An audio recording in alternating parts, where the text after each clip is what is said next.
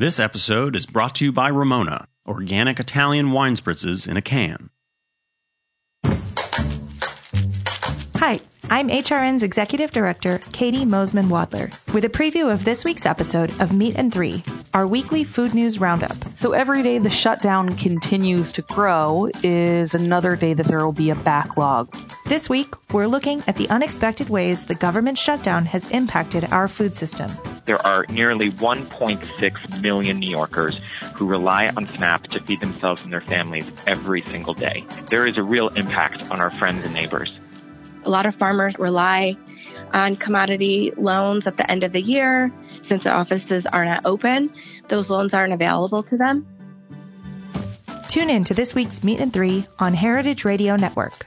That's M E A T plus sign T H R E E. Available wherever you listen to podcasts.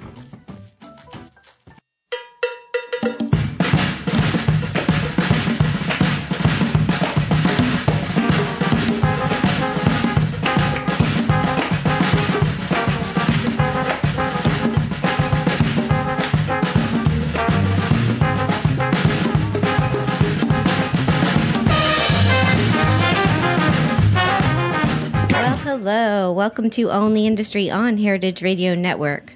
I'm your host, Shari Bayer, and we're coming to you live from Roberta's Restaurant in Bushwick, Brooklyn. It is Wednesday, January 23rd, 2019. This is the 202nd episode of this series, which is dedicated to behind the scenes talents in the hospitality industry. Today, my guest is a leader in the spirits, cocktail, and bar industry, and I will introduce him fully in a moment. First, as I do in every show, I will start out with my PR tip, and then later we will have my speed round game, industry news discussion, solo dining experience, and the final question. As the founder of Bayer Public Relations, I'm going to tip the show off with my PR tip of the week. So today's tip is to support those who support you. Makes sense, right? Know who believes in you and what you are doing, and put your energy back in those people rather than others. Sometimes we lose sight of who's important in our lives and need to be reminded. It's those who are there for us in good times and bad, through ups and downs. Let's remember to focus on those people as they are who matter most. So support the supportive. That's my tip today.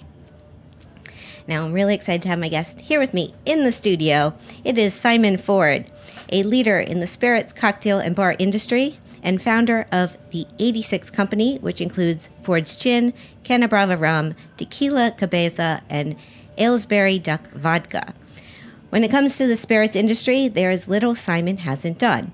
As a leading voice of the bar and cocktail scene for over 20 years, Simon has traveled the globe working with and learning from some of the best brands, bars, and professionals on the planet.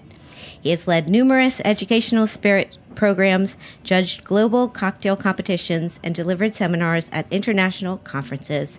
Without further ado, welcome, Simon. Hi, Hi. how's it going? It's going well. How are you? Very good. Nice to be back in New York. Yes. You're, you're living now these days down down south? Down south in Nashville, Tennessee. How's Nashville? I'm due for a trip back. I love it. I, I, I- I didn't have any expectations moving there. I had no real experience of the city. I just turned up and wondered what it would be about. It was quite an, an unassuming place at first, but around every corner is something exciting. The food scene's amazing, the bar uh, and cocktail scene's incredible, and of course, there's all this music there. Yeah, definitely. So I'm having a good time and, and, and, and thoroughly enjoying it. And it's another experience in my uh, US adventure. Yes. Well, that's a great segue into what brought you to the U.S. and this U.S. adventure you've been on, and how did you get involved in the cocktail spirits hospitality world? Well, long before I was, uh, you know, in the, in the US, I was as part of this industry. But in the UK, uh, I, I started out working in wine, which was probably my first passion. You know, it's wine and music. Music will always be my passion, but I, I worked in a fine wine shop, or several, for the first five years. Where Where in the U.K.? Well, the store that's sort of most relevant to my story was on the Strand in London. Okay. Um, because it was opposite the Savoy, and that's how I first get introduced to cocktails for the very first time in my life, really, because after a, a long shift of carting around uh, boxes of wine and uh, doing tastings and selling bottles of wine to uh, our, our, customers, the place to go and get a drink afterwards was the uh, Savoy Hotel, and, and, and you can get a pint of Guinness there. Well, maybe you can't, but uh, but um, uh, but it's not the right thing to, to choose. You know, you go, you go next door for a pint of Guinness, but when you go to the Savoy, it just feels right to have a martini. And when you go to the Savoy, they're going to tell you that that martini needs to be made with gin. Aha. Uh-huh. the gin was the seed was planted a long time ago. It was. I think that um, my my life of drinking in the very early days was I did like a good pint of Guinness.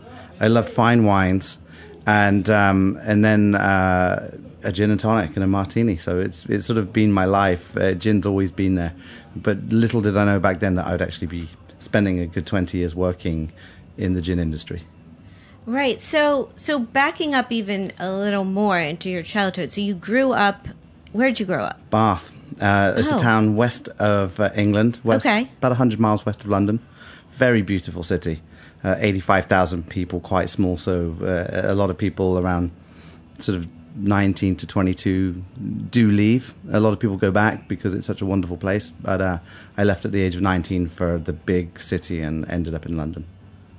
And so when you're back then, career wise, did you did you have I don't know a vision of what you wanted to do or how? I mean, was it just these these jobs that sort of like like I, grabbed you? I fell into it. Okay. I, it, it. It's really quite funny. I, I, I get a job working 20 hours a week in a wine shop, you know, studying, and so I, you know, I'm doing 20 hours a week. And the the manager of the shop who gave me the job, and it was on a recommendation, said, "Okay, what should we open?"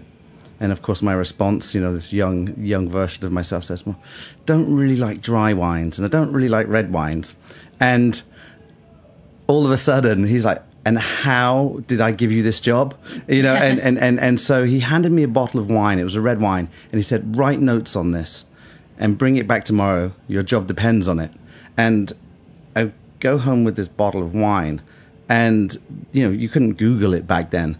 And I didn't have a library of wine books to go to. So I had to figure this out. And so I opened it, I'm tasting it thankfully, I had a very good set of French friends who I shared it with that night, who owned a house in the region where the wine was from and were able to tell me everything from the producer about it. I got absolutely lucky. It was a wine from Cahors, you know, uh, Malbec, the black the black wines of uh, of, uh, of, that part of France, um, the Lot Valley, and.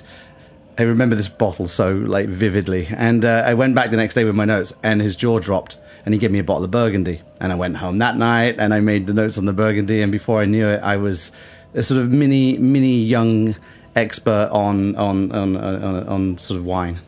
Yeah, that's I love that story. It was fun. What led you to the U.S. then? So, you know, I sort of gradually moved from working in in wine uh, into spirits marketing, which happened in the UK, and a, a gentleman called Charles Rolls uh, had uh, become the chairman of a, a defunct, I wouldn't call it defunct, but it, it, was a brand of gin that had not really been around for a long time, but it was made in the oldest gin distillery, working gin distillery in the world. It was Plymouth Gin, and he and some partners had bought this distillery and were trying to revive the brand and bring, bring it back to the world. And they'd been very successful in doing so in the UK. So they, um, they hired me and then, you know, and after a few years of doing the work in England, they said it's time to launch or relaunch Plymouth Gin in the USA, and so they gave me an opportunity to come here. And is that as a brand ambassador? Or was that even before a brand ambassador term was being used? That was uh, that was a brand ambassador. Okay. The term was definitely being used. Uh, it just was being used less in the US than it was in the UK. So I was able to bring a lot of the things that I'd learned in England that were sort of normal ways of promoting and uh, teaching people about spirit brands and I brought that to the US, and it was a little bit more novel. People hadn't seen it as much that approach to um, to, to selling and marketing, and so of course I, I you know I sort of often get you know, I would say wrongly, but but um, uh, but uh, quoted as the first brand ambassador, and it's not necessarily true, but I certainly feel like I was one of the first in the U.S. to make an impact. And what is that approach? Or you can't say that's top secret. It's de- definitely it's, it's, definitely not t- top secret. I think it's um I think it's a personality type, right? There's a, a just as a good bartender or a good front of house person, a good host uh, it requires a certain personality type to get on with people, to enjoy these environments, to have a sort of sixth sense as to when you should talk to someone and when you shouldn't, when you should interrupt and when you shouldn't. And then, of course, a, a deep passion for the spirit that you are you know discussing that you're selling that you're marketing and a lot of knowledge about it that you can share. I, I, I think that those those are the you know the key things. You're not just selling on price. You're not just selling a, a bottle because the great ad campaign or it's on billboards. You're selling it because of its rich history because of its deep production values because of the people that built that brand and, and are behind it. And you're sharing that story and you're sharing it with like-minded people that want to learn. You know, and there are more and more people today that want to know about where their products come from, but back then, uh, less so. Just a small group of very influential bartenders, and those would be the people that I think changed the industry forever. Yeah. So, so did you travel around the U.S. or were you based? You moved to New York at the time. So, uh, initially, uh, I came over in 2002, and we launched into uh, Massachusetts first. Oh wow. Then uh, Washington D.C. and New York. So, I was getting a good sense of um, of uh, you know that that whole uh, area, and then we went to San Francisco next, uh, Georgia, and um, and Illinois. So I was starting to travel around the U.S., but I was based in England. So it was a wonderful four years for me because I was so often in the U.S., especially New York, that they uh, decided to get me an apartment in New York. So I was living in between London and New York, and I felt like a million dollars. You know, it was it was a, it was so much fun uh, being able to sort of see London evolve in the cocktail industry and then see these key cities in the US evolve in the cocktail industry. I have to say that back then, San Francisco was, you know, that, that was a, you know, sort of eye-opening place. You know, New York, New York has always been an eye-opening place, so it was really fun to see. Yeah, well, and then I'm assuming through that is how you met so many people in the industry and became involved in things like Tales of the Cocktail. I mean, it goes back to what I was saying earlier. It's it's about like-minded people. Mm-hmm. You know, there there was this small group of people that really cared about the products that they put in their bars, really cared meticulously about the cocktail that they were serving to their guests, and wanted to change the drinking habits of the general public and make them better.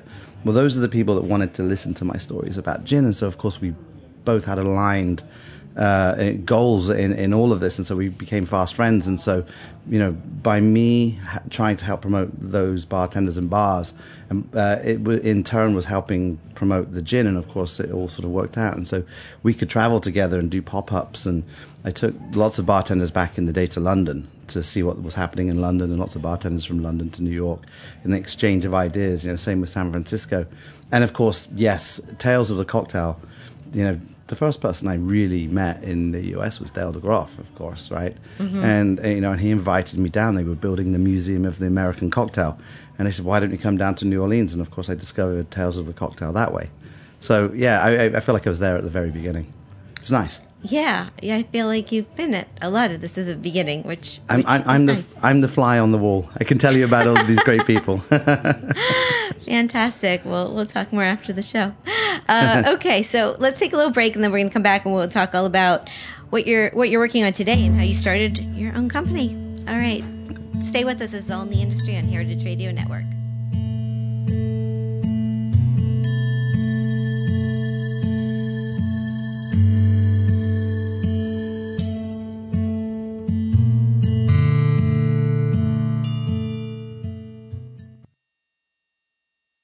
This episode is brought to you by Ramona, the wine that doesn't need a glass, a bottle opener, or an occasion to drink it.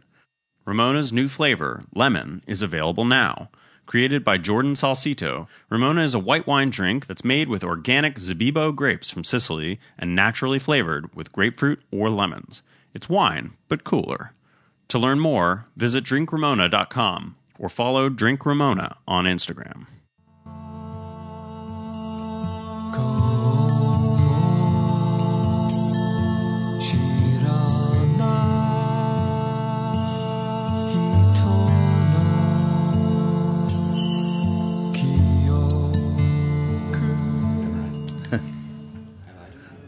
Welcome back to All in the Industry on Heritage Radio Network.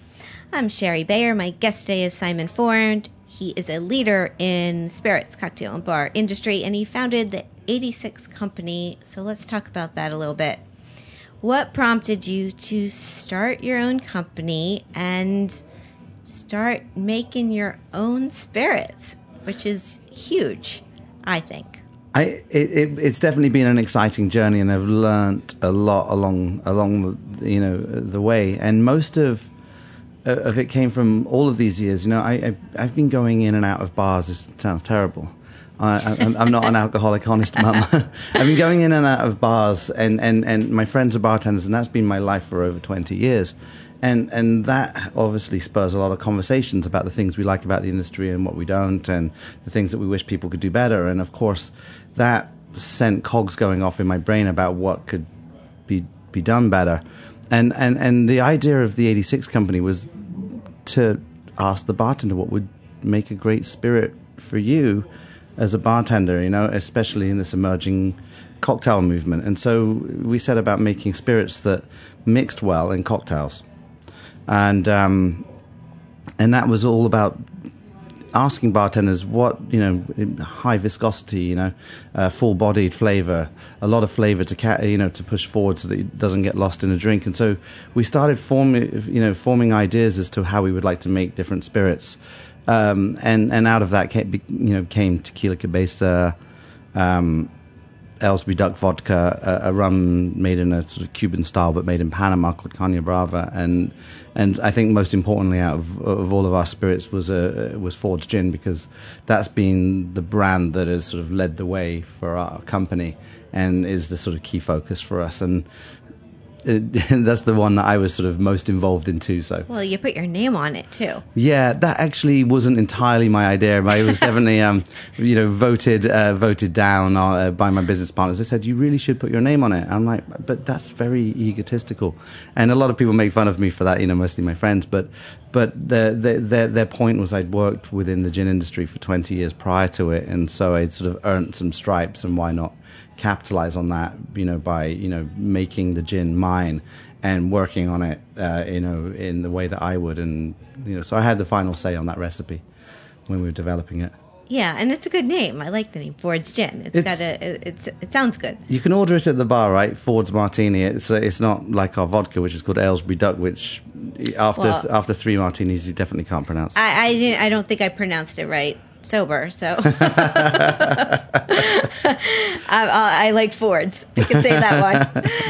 so, so how did you actually go about creating creating your own gin, and then and also because you were with Plymouth for a while? I mean, how does that compare? Was there any conflict in that? I don't. Uh, not at all, right? Okay. I mean, there's hundreds and hundreds and hundreds of gins, yeah. all with different profiles, and there are hundreds of different botanicals that one can choose from to make gin the way you want it to be made. Plymouth is a recipe that's over 200 years old. It's been around since 1793, and it will always be one of my favorite gins to drink, and it makes a great martini. Um, and of course, there's no point in copying that you know the best thing to do when you're making your own gin is to identify what you think is the flavor profile that's going to offer the, um, the the the current customer the flavors that they might want. So I very much um, wanted to avoid making a novelty gin and wanted to make a good classic gin, and the process was fun. We sat down, and this is me and a, a gentleman who had a big part to play in the cocktail movement. Um, called Sasha Petraske. He opened Milk and Honey. Right. We would sit down with flavor maps just like a chef, we would take classic cocktails and the flavors within those classic cocktails and look at the components and then look at uh, botanicals and sort of pair botanicals to cocktails so that we could create a gin recipe that would work in all of those classic cocktails. And so that's what we did. Just took the mind of a chef, I think, and that process that chefs often do with flavor pairing. And what I mean by that, an example would be in, in Ford's gin, we use jasmine flowers. That's one of the botanicals that is used to make Ford's, and jasmine goes very well with honey. we were thinking completely about drinks with tea and punches. We were thinking about drinks that use honey, like the bee's knees, and that jasmine and honey go to, together really well. You know, we used uh, a lot of bright citrus in it because that brings brightness to a martini. So we were definitely thinking constantly about how this gin is going to work in martinis because we wanted to make a gin for bartenders and a gin that bartenders would use in those classic drinks. Yeah, so how have you then gone about the marketing and branding and all that? I mean, you obviously have had years of experience in doing this, but how hard was it or is it to get a new spirit on the shelves in places of, of your cities and places where you might not have as strong of relationships? Well, I, I, I would say the answer is extremely difficult, uh, borderline near impossible. Uh, Not takes, impossible. You've done it. it's, it's uh, it takes a lot of energy. It's uh, a lot of persistence. Uh, it's a lot of people saying no, uh, and, and, not so much no to the product, but just no to the opportunity of even trying it in the first place. Right? You know, they want to know why do I need this in the first place? I've got all of these other gins. Right. You know, and and so finding a moment when they do have the time for you that, that that comes down to persistence. So I think it is very difficult to to actually uh, get mind share uh, of people in this with all of the thousands and thousands of products that they uh, someone is trying to get them to taste. So you have to have something compelling. You have to have something that people want to talk about. You have to have something that someone notable has said, "Oh, this is excellent," so that then um, you know, "Oh, I've heard of that." Then all of a sudden, someone is going to try your product. I, I, it, it is difficult without a, a huge bandwidth and lots of money to market, and and no entrepreneur has, ever has those things.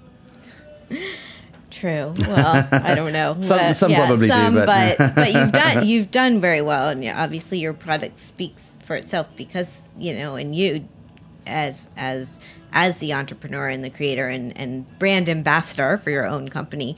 What what's next? I, I heard you might have have something else working with Fords Gin. Yeah, I mean we launched Fords in 2012, so it's been six years. It's old. Old crazy. brand. it's been around all that time since 2012. Um, uh, yeah, so we, we launched it in 2012, and I always wanted to to make more gin. I mean, it's it's my passion.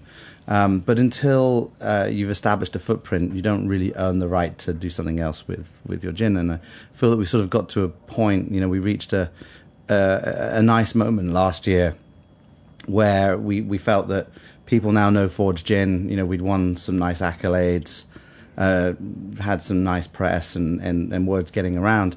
And so now is a good opportunity for us to expand upon that. And so we made an overproof and rested gin. So it rested in sherry casks, overproof, which is 54.5% ABV, so particularly strong. But the more proof you have in a gin, the more oils you hold from the botanicals, which gives much fuller flavor. So it's a very rich, full bodied uh, product. And then, uh, you know, add to that that it's been in an Amontillado cask, that adds even more richness. So it's a, it's a, it's a, I mean, it's it's delicious. I, I I would say that, but of course, I wouldn't put anything out that I didn't think was delicious.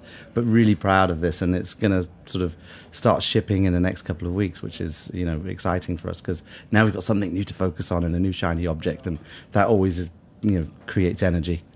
What what's it called? We're going to call it Officers Reserve. Oh, okay. Um, it's it's sort of a nod to the the merchant navy who you know mostly had rum rations and famously had rum rations. And uh, supposedly uh, uh, they reserved gin for the officers on special occasions. And so we just felt it was a fun name, really, for a gin that's been inspired by that style. I like it. Yeah, I I, I, I didn't come up with it. It was, you know it was a you know group of friends having cocktails and someone mentioned it and I went I like it you know, and it was it worked. and it stuck. Yeah, well, stay tuned for that. And your your distillery is in London, in England. Yes. Okay. So um, we partner with a gentleman called Charles Maxwell, who's uh, just a wonderful human being. I, I, you know, I was lucky enough to travel with him last year to Australia, and, nice. and talk gin with with bartenders around the country. And we and we went to Singapore as well. It was a lot of fun, and um, and we'd worked together for you know obviously since developing the gin and we started around 2009 working together and we eventually launched in 2012 so we've known each other for a long time but we've never gone out and had fun but it, you know uh, in, in this way. He's been making gin since 92 1992 so he was you know ahead of this whole movement Yeah. in in terms of uh, you know his approach. And then um, his family have been making gin for 10 generations. Since 1680 uh, a gentleman by the name of George Bishop with his great great great great great great great great great grandfather and was part of the worshipful distillers uh, of London and was an apprentice for them in 1680 making gin. And his family had made gin every generation ever since. So for me to work with someone with that history and that knowledge on the gin that I was to put out was was uh, was a big component in in I think the finished product. You know, being able to utilize Yeah. his skills, work with the bartenders, and that I think is why you know Ford's has a good uh, credibility. Absolutely. That's a lot of experience. Yes, a lot more than mine. You know, and, and, and I'd worked in gym for twenty years, but this was this was Yeah. you know far beyond. Good, good. Learn par- from the masters, Good right? choice and partner. okay, so let me ask you my. I have two questions for my guest on my last show. In episode 201, I had on Alison Cayne. She's the owner of Haven's Kitchen, which is a Great. recreational cooking school, cafe, and event space in New York. She's also the host of In the Sauce here on Heritage Radio, another show we have. Okay, so two questions. The first is. What's the story behind the French 75? She said she's read and heard a lot of folklore on it. She'd like to know the actual etymology of where the drink came from. she said she heard and she she said she heard stuff between the British and the French, between gin and champagne. And then I had to when she asked this question, I I immediately thought of Kat Kinsman. Do you know Kat? She's a food writer and she drinks the French 75 Yes. a lot. I don't. I so that's that's the question. What's what's the story? It's one of my favorite cocktails. Okay. Um, it its sort of story starts with um, you know uh, Harry MacElhone. He, he had a, a bar, in New York's Harry's bar, and New York bar in Paris. He also had Ciro's, and he had a drink called the French Seventy Five. On his menu, which was named after the French Seventy Five gun, which was a, a gun used in World War One that was known for its power and its accuracy, sort of a, an ode to the drink. But the version of the drink that he was making had um, cognac uh, um, in it or um, uh, Calvados. So, uh, but it had champagne, and that's sort of one of the key ingredients. But re- really, the first sort of known mention is a, a book called Here's How, um, where it's made with gin. But you can go back to sort of pre, you know, to the 1800s, and people were drinking champagne cups. Champagne cups were, uh, you know, a mixture of lemon, sugar, and champagne over crushed ice. Very refreshing and delicious. And so, if you think about what the modern French 75 is, is it's a champagne cup with the addition of gin. You know, so it's sort of a, a, a, a you know a sort of super strength uh, uh, you know uh, champagne cup. So here's how is where it uh, you know it sort of first exists there. It gets really sort of popularized by the time it hits the Savoy Cocktail Book because that's obviously a book that a lot of people purchased and is often considered the Bible of mixology by many. Uh, and in that book uh, is the French 75 with gin, and so that's sort of been the version that's manifested itself and is mostly used today. It is one of my favorite uh, cocktails. Humphrey Bogart drinks them uh, on uh, uh, during Casablanca a lot. You know, so it's sort of a, a, a sort of a, a good reference to, to sophistication, if you ask me. But um, yeah, it's a good drink. Uh, I love it. Great answer. Okay, second question. For someone who is so involved in the spirits world, what's your go to drink and does it change with the season or the meal you're having? Oh, uh, both, but I, I do have a go-to drink. It's a martini, just a classic martini, three parts Ford's gin. Um, Duh. Other- of course. or other gins if Ford's isn't available. Um, a, a, a one part uh, vermouth, a dash of orange bitters, uh, stirred with a big lemon twist, uh, oils over the top of the glass. This is making me thirsty just talking about it. um, I do think it's uh, uh, sort of like risotto to a, a chef. It's a it's a test ground, but it's also one of the most beautiful and simple drinks that just always tastes delicious. yeah. I was I was on your Ford's Gin website and reading about the martini, and it's nice how you explain to people the different what makes it a dry martini or the different different ways to concoct your cocktail. It's one of the most personalized drinks out there. You know, uh, Yeah. how much vermouth, uh, you know, what gin, what vermouth, uh, Uh, shaken or stirred, you know, what, Right, what right. garnish, you know, I mean, and, and, and then as, as soon as you start looking at all those variables, now this one simple drink you can enjoy hundreds, thousands of ways, you know, and so why not experiment, experiment and find the perfect martini for you? And I feel like I've finally got there. I mean, uh, when we were developing the recipe for Ford's Gin, it was absolutely essential that it made a good martini, and we we were as geeky as to test different levels of the, of um, of botanicals in it, and put more botanicals to create more oil, put less to create less oil, um, and, and get that perfect moment so that we would have a nice silky martini. And of course, there's lots of citrus in the drink, plenty of plenty of um, juniper, which is obviously key to gin, and we put botanicals like angelica, which sort of add a touch of sweetness, which brings uh, uh, you know um, you know you you detect on the front of your palate, which brings balance. So. I I think Ford's is a, a good martini gin, and if I was to say if there's one way to go and try it for the first time, would be in a classic martini. Yeah, I'm thinking, and it's the first time I've said this in a show. But I'm thinking this is very appropriate. My show is kind of leading right up to happy hour because I think everyone, anyone who's listening right now live, is going to want, want want a drink. You're making everyone very thirsty.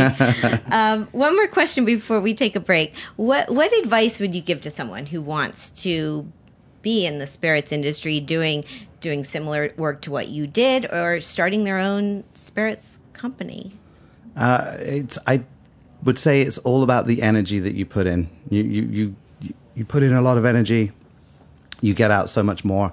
I think it's also about listening to people. Uh, and, and, and finding out what other people like and what other people think. And with all of those opinions and with all of that information that you can collect by great conversation with great people who do all have opinions about these things, certainly people that care, uh, I think that you can start something that will certainly appeal to the to the to that group. Does that make sense? Yes. It's good advice. It's good advice for anyone. Okay, we're going to take another break. We're going to come back. We'll play my speed round game and talk some industry news. This is All in the Industry on Heritage Radio Network. Ah.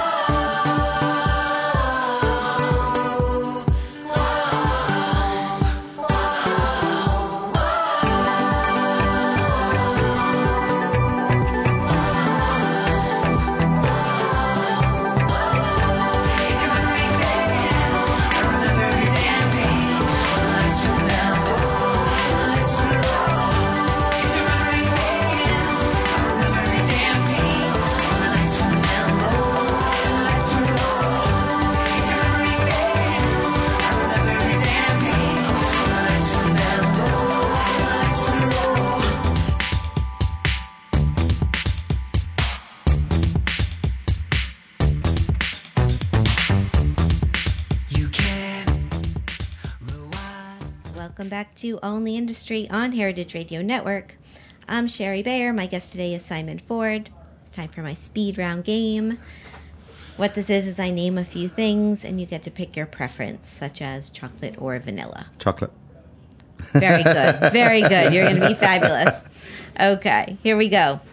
Eat in or eat out? Out. Always.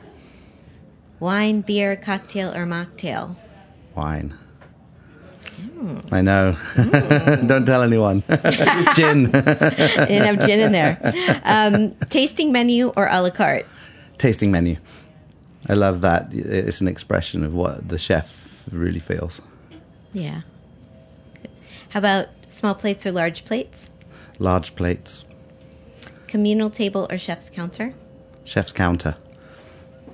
Tipping or all inclusive charge? Tipping. Big tipping. Big tipping. guest bartending or just being a bar guest? Being a bar guest. and I'm guest bartending this weekend Where? in Las Vegas. Oh, Yeah, that's so exciting. It should, it's uh, on the record. It's a new, a new um, cocktail and music bar. It should be fun. Yeah, that should be. Okay, a few more. Here's your gin one rum, tequila, vodka, or gin. Gin, gin, gin, and gin. And tequila. I'm only allowed one. Sorry. Cheese plate or dessert? Cheese plate. Manhattan, Brooklyn, or Nashville? Manhattan. I am so uncool right now. I know it, but I just the energy of this this little island. I love it. and I, I love it. You're like you're like a little. I don't know. You're so you're so happy, and I your energy. I love your energy. it's fantastic. And and Manhattan is a great answer. So there. See, I knew you'd be good at that game. Fast. Okay, so industry news. I picked out an article in the New York Times that came out today, and this is Pete Wells' review this week, but he did not. It's not a, a star rating review, but the the article is called "At Last: A Restaurant with That New Car Smell," and this is on Intersect by Lexus, which is a new restaurant in the meatpacking district that is being run by Danny Meyer's Union Square Hospitality Group and it has rotating chefs. So right now the chef in resident is Gregory Marchand, who's from Frenchie restaurants in Paris and London. I don't know. Are you familiar with? yes, him at all? I love Okay. I love that restaurant. I've, I haven't been. To, I've been to the one in London. It's beautiful. Yeah, I've heard about it. I had I I hadn't I haven't been, but I did go. So Pete Wells Pete Wells really liked this restaurant a lot, and I I thought it was an interesting uh, to talk about because it's this it's a it's it's called Intercept Intersect by Lexus. It's a Lexus, the car company, their restaurant.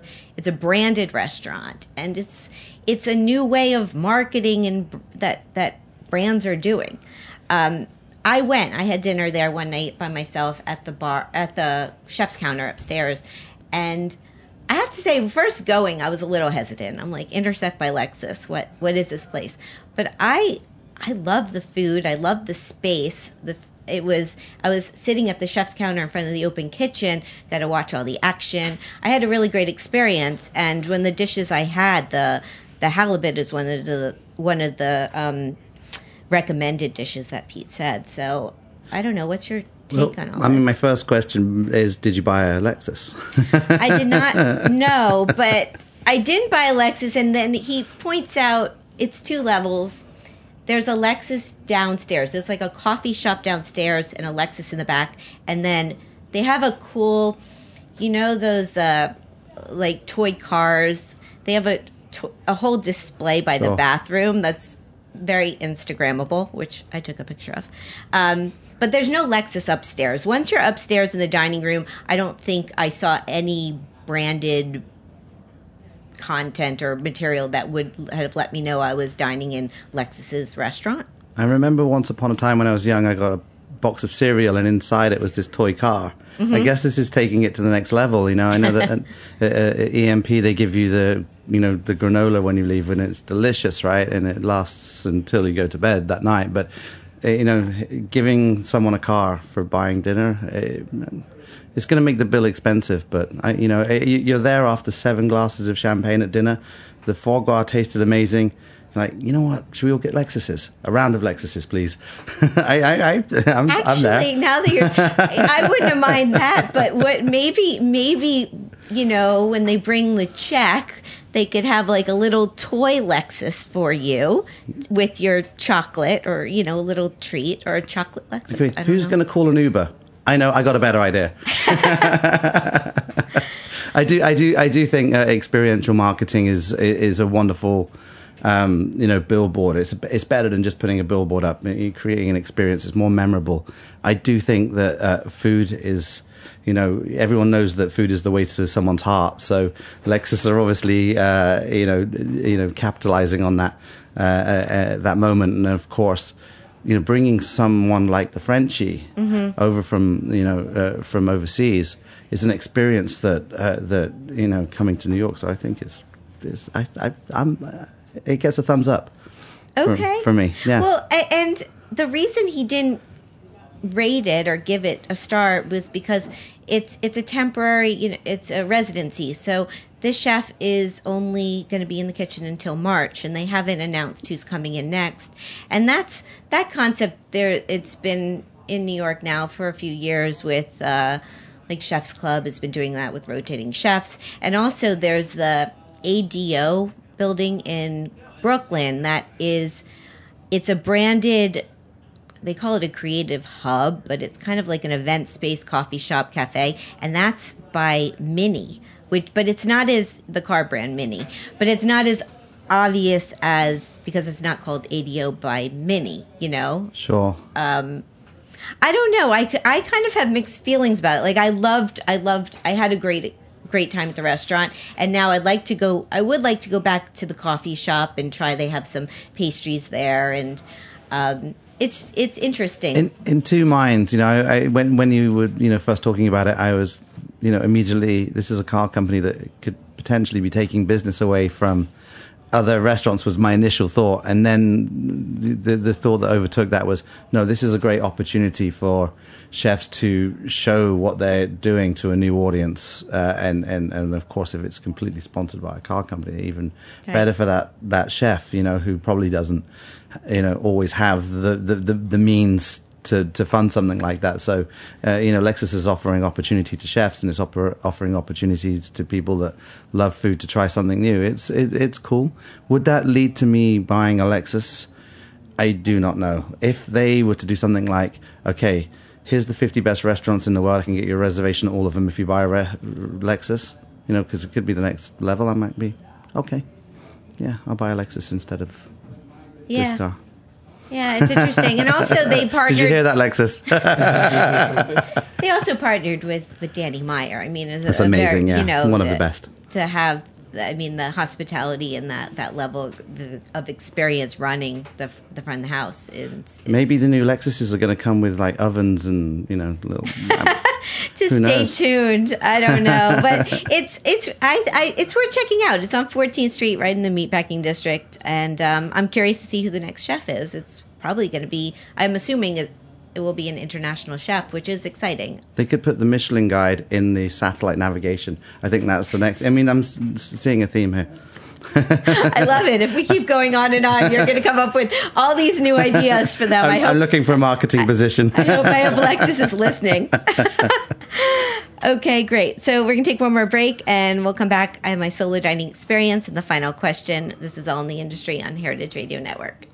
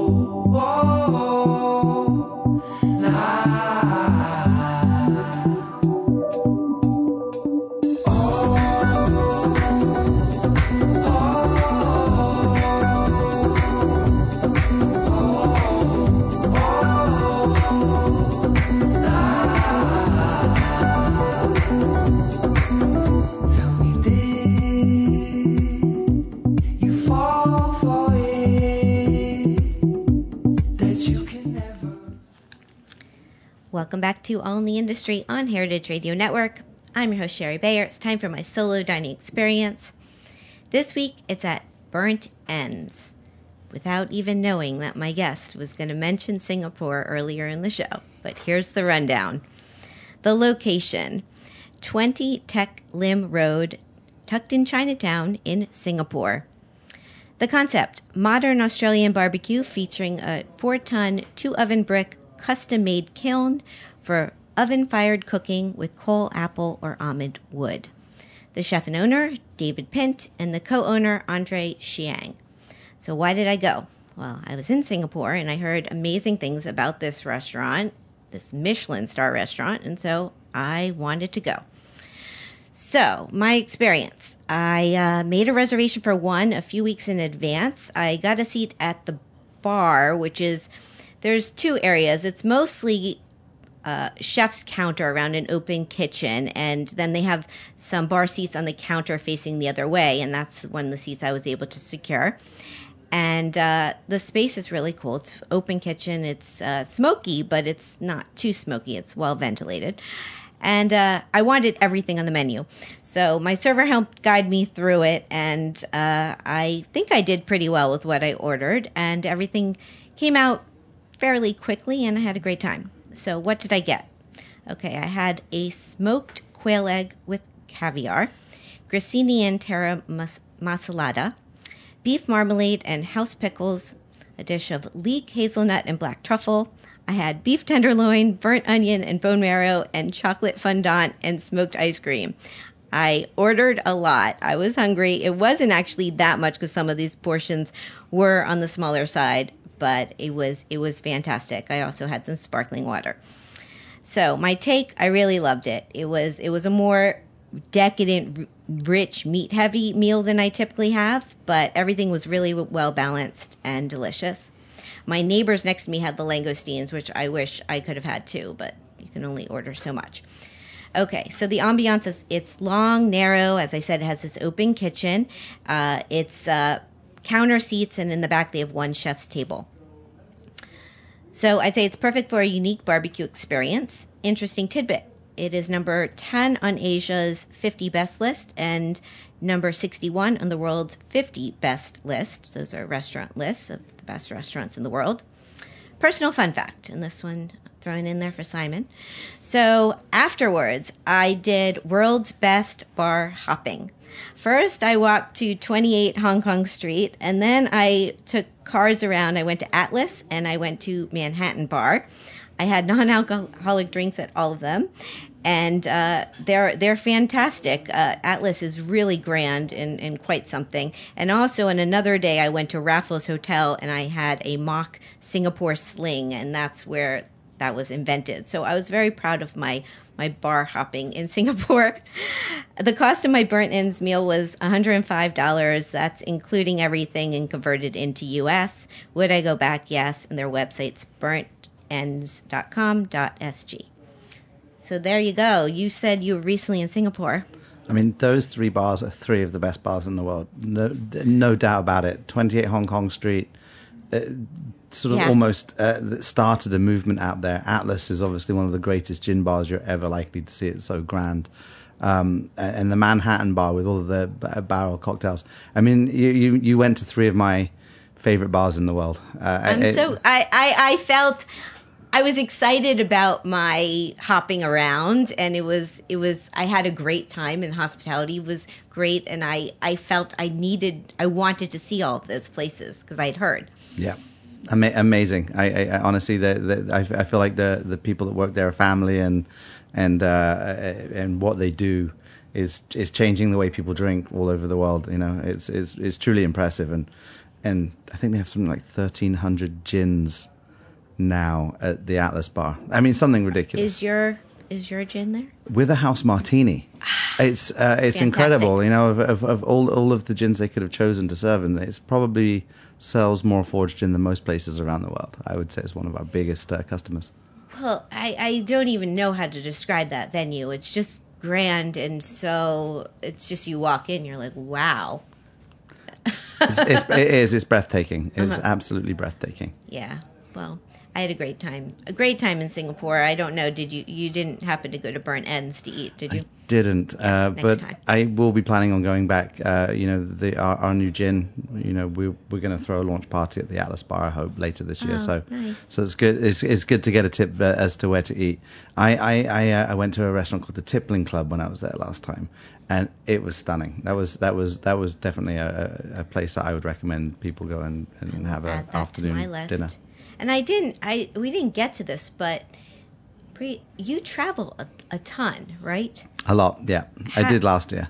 Yeah. How do you how do you manage that? Or I, I, I burn I burn out at the end of the year. I sleep for two weeks solid. I take lots of vitamins. well, the, the the jet lag was real coming back from Singapore. I have to say. oh yeah. yeah, it's it's a big trip, but worth it. Okay, it's time for the final question. My next guest is JJ Johnson. He is the chef and partner at Henry and Nomad, and he's also the founder of Ingrained Hospitality Concepts, which includes Field Trip, a new rice concept opening in Harlem. So, Simon, what would you like to ask JJ? I would actually like to ask JJ what country's cuisine inspires him most, and then uh, from the US perspective, I'd love to know which city or state's cuisine inspires him the most. I love that question. It's a good one. Yeah, I'd be very interested. I I, I, I, I like I like what he's doing a lot, and so uh, that that would be interesting to know. I will find out. I like what he's doing too. And that's the show. Thank you for having me. This was great.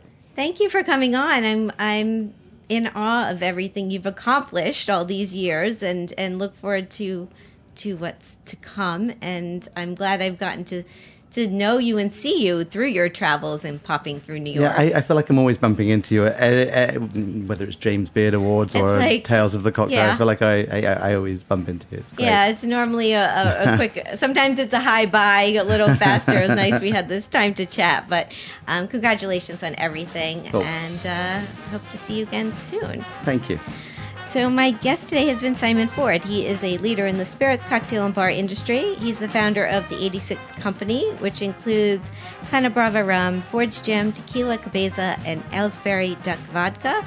Their website is the86co.com and on social media, the 86co and at Simon underscore the 86co and also at Ford's Gin. Yes. And you can find me on social media at Shari Bayer, at Bayer PR, at All Industry. My Facebook page is All in the Industry. Websites BayerPublicRelations.com and ShariBayer.com. All of our shows are archived at heritageradionetwork.org. We are also on iTunes, Stitcher, and Spotify, so you can find us anywhere, anytime. Thanks to my engineer today, Noam. Thanks again to Simon, and thanks to David, his publicist. And uh, thank you for listening and being a part of All in the Industry. I'll be back next week with another live show. Hope you'll tune in then. Till then, have a great week. Bye.